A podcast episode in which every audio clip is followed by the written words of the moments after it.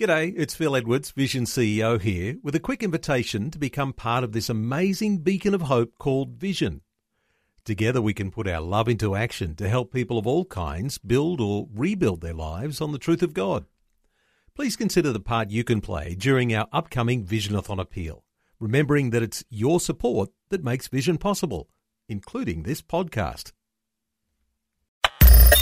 Audio on demand from Vision Christian Media. Want to win in life's challenges? To know the will of God and have more passion for Him? Practical help right now with Tark Bhana and Running with Fire. We saw yesterday that faith is a absolute key element in our walk with God and to see God do things in our lives. Matthew 9:29 according to your faith be it done unto you. Faith is a trigger that releases divine power. So if faith is what connects us with God, releases his power, then it shouldn't surprise us that Satan wants to snatch your faith more than anything else. Because he knows that that's how you connect with God, how you see his power work. So right now, today, he actually is after your faith. In the book of Job, we see, see how he lost his kids, his wealth, his health, his friends. But I want to suggest the enemy was not so much after those things. He wasn't that really interested in Job's health or children or all that sort of What he was after was Job's faith. So he's saying to Job this, think about it. He's saying, Job, God cannot be trusted. Look what's happening in your life. God doesn't love you. He doesn't care for you. God is not good. It doesn't pay to serve God, Job. Listen. But he didn't snatch Job's faith. Don't let him snatch yours. And what happens? Job ends up with twice as much as he had in the beginning. Hold on to your faith. Always remember, you're braver than you believe. You're stronger than you seem. And you're actually smarter than you think. I love the story. This man had this terrible cancer on his face.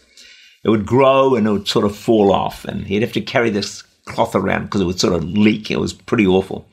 Anyway, God told him clearly that he would be healed. So he'd go around telling his, all the people in the corner, I'm healed, I'm healed, I'm healed. They went on for some time, but then it became a bit embarrassing, and the elders asked to see him. So before the meeting, he stood in front of the mirror and he said, Lord, I know you have healed me, but I'm in trouble with the elders. Would you please reveal your healing tonight? That moment, the cancer fell off his face and he was wonderfully healed. Nevertheless, he still went to the elders' meeting holding the cloth on his face. He must have had a sense of humor.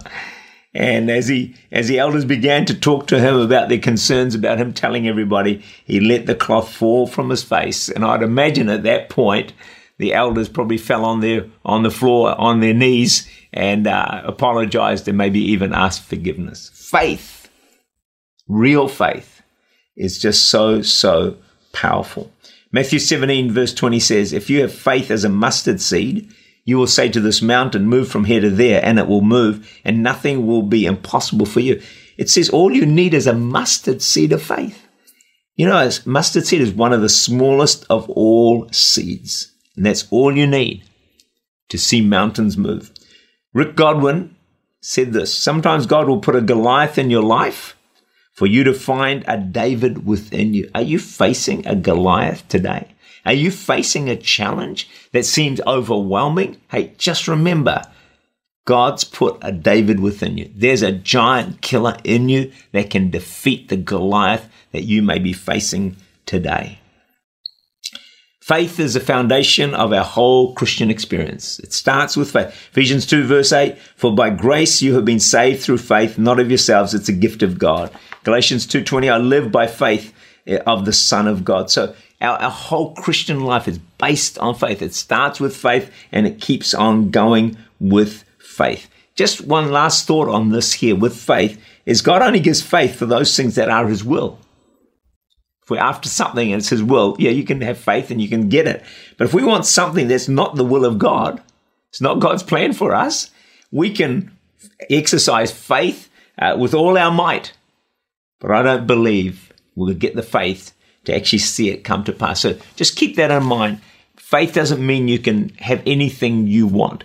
True faith, I think, is born out of a close, intimate relationship with God. And then you're walking in the direction of God's plan and God's purposes for your life. It's my prayer throughout the course of this week that your faith will grow and your faith will increase.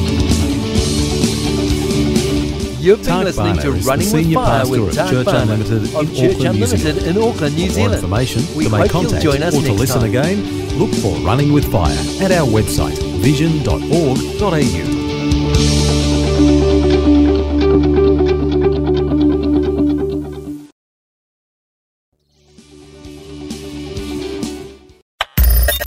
Thanks for taking time to listen to this audio on demand from Vision Christian Media.